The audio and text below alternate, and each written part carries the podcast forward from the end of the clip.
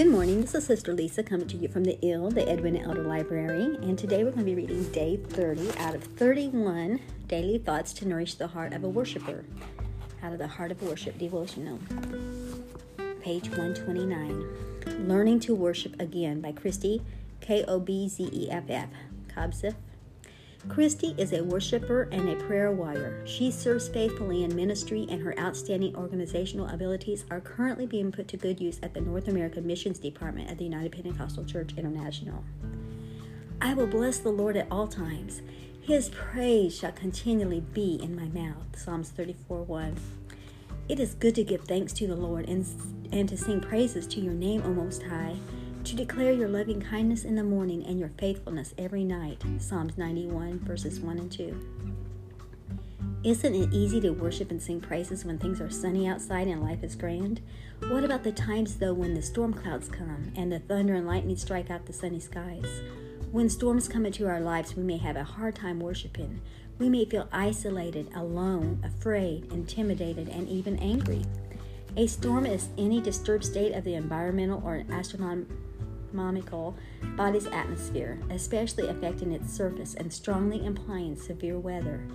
It may be marked by significant disruptions to normal conditions. Storms generally lead to negative impacts on lives and property. Now, let's talk about some storms that are personal, and I'm not talking about the weather. I'm not talking about the weather. The Holy Ghost rain is falling down on me. I feel the rain, I feel the rain, I feel it falling down on me. I feel the rain, I feel the rain, I feel it falling down on me. The latter and the former rain together. I'm not speaking about the weather. The Holy Ghost rain is falling down on me. Oh, I inserted that song because that, that line made me think about that song. A severe storm of lies, betrayal, and deceit crept into my home. I had never experienced the feeling of rejection and then abandonment as I did during that season. At that time, I did not realize that depression was so close to overtaking my life. I was able to smile on the outside, but on the inside, my heart was slowly breaking. I was numb and began to build a thick wall of protection around my heart. I almost lost my praise. Yet in the darkest of nights, I learned God is our refuge and strength, a very present help in trouble. Psalms 46 and 1. In the most trying time of my life, I discovered the Lord is my light and my salvation. Whom shall I fear? The Lord is the strength of my life. Of whom shall I be afraid? Psalms 27 1. The Lord is my rock and my fortress and my deliverer, my God, my strength, in whom I will trust my shield and the horn of my salvation, my stronghold. Psalms 18:2. During the severe storm, I learned a few things. I was able to bless the Lord at all times and continue to worship him through the storms because I had confidence that he would always take care of me. No matter how dark it was, God was always brighter. No matter how strong the turbulence was, God was always my shelter. He was the constant in my life. He was my provider. He never left me. He never forgot about me. He really did care about me. I call to remembrance my song in the night. I meditate within my heart, and my spirit makes diligent search. Psalm 76 6. 77 6. Excuse me. Any fool can sing in the day. It's easy to sing when we read the notes by daylight, but the skillful singer is the one who can sing when there's not a ray of light to read by. Songs in the night come only from God. They are not in the power of man. C.H. Spurgeon. Remember, the storms are only for a season. The very same God who spoke into the darkness of void said, Let there be light. And there was light. He will one day speak into the darkness of your life, and you will be able to worship through it all. You will be able to sing a joyful song again. You will be able to worship again. When you are battling storms of your own, here are some suggestions to help you continue to worship in spite of the storm. Number one, worship the Creator. God is large and He's in charge, what I always say. Enter into His gates with thanksgiving and into His courts with praise. Be thankful unto Him and bless His name. Psalms 104. Number two, listen to uplifting music and preaching. You have turned my mourning into joyful dancing. You have taken away my clothes of mourning and clothed me with joy, that I might sing praises to you and not be silent. O Lord my God, I will give thanks forever. He has turned my mourning into dancing. You know, right now, as I'm going through this very dark time in my life, lonely time in my life without my husband, which I'm always telling myself if he was here, well right now he might be home at 8:53, but most of the times when I'm talking about it, he'd be either at work or be asleep or be at the doctor's uh, if he had a doctor appointment, in which he was going to the, um, he was going to a bone doctor bone, bone and joint doctor for his knees. He was having um, injections put into his knees periodically, and he also was going to a chiropractor.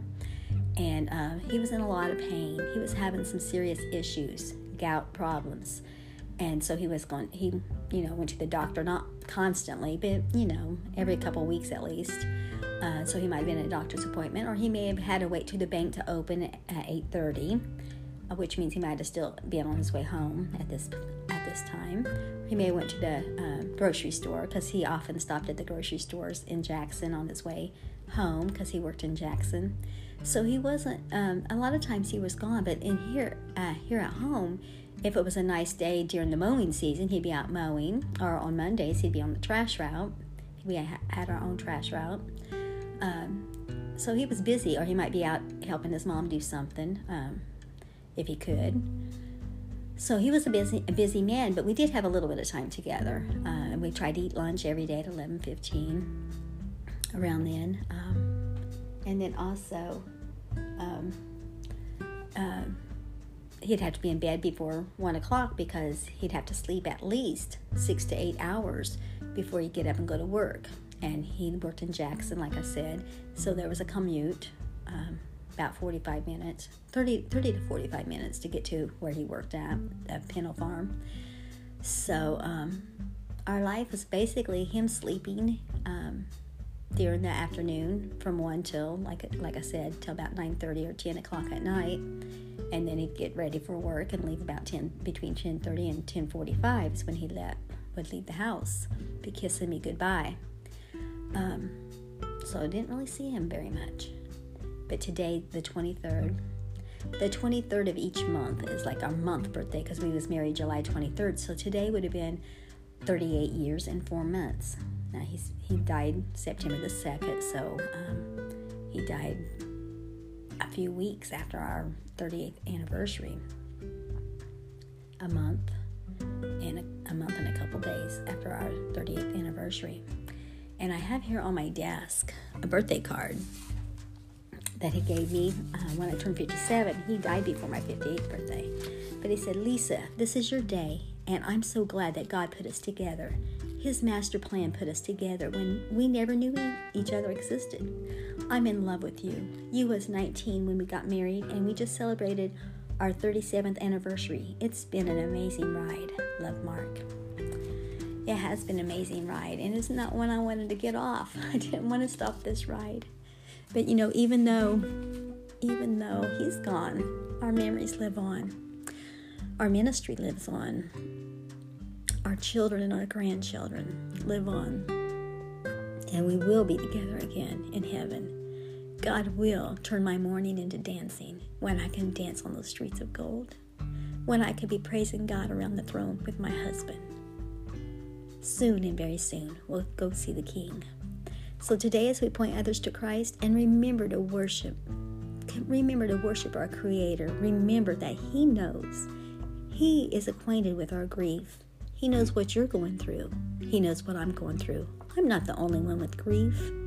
I'm not like, hey, have pity on me, because no, everybody has suffering and sorrows. And even though I'm suffering and sorrow because my husband's gone and I miss him, I know he's no longer in pain. He doesn't have to go to a joint doctor, bone and joint doctor, uh, to get um, injections in his knees and take pain um, pills for the gout and just be suffering always. He told me, he said, I hurt all the time. He hurt. I said, where? Everywhere. He hurt everywhere. He doesn't have that anymore. He's healed. He's healed. I should be rejoicing, and I am rejoicing, but I do still miss him. I do miss him. He was not only just the other part of my heart. We um, have a song, The Other Half of My Heart, but um, he was my heart. he was my whole heart.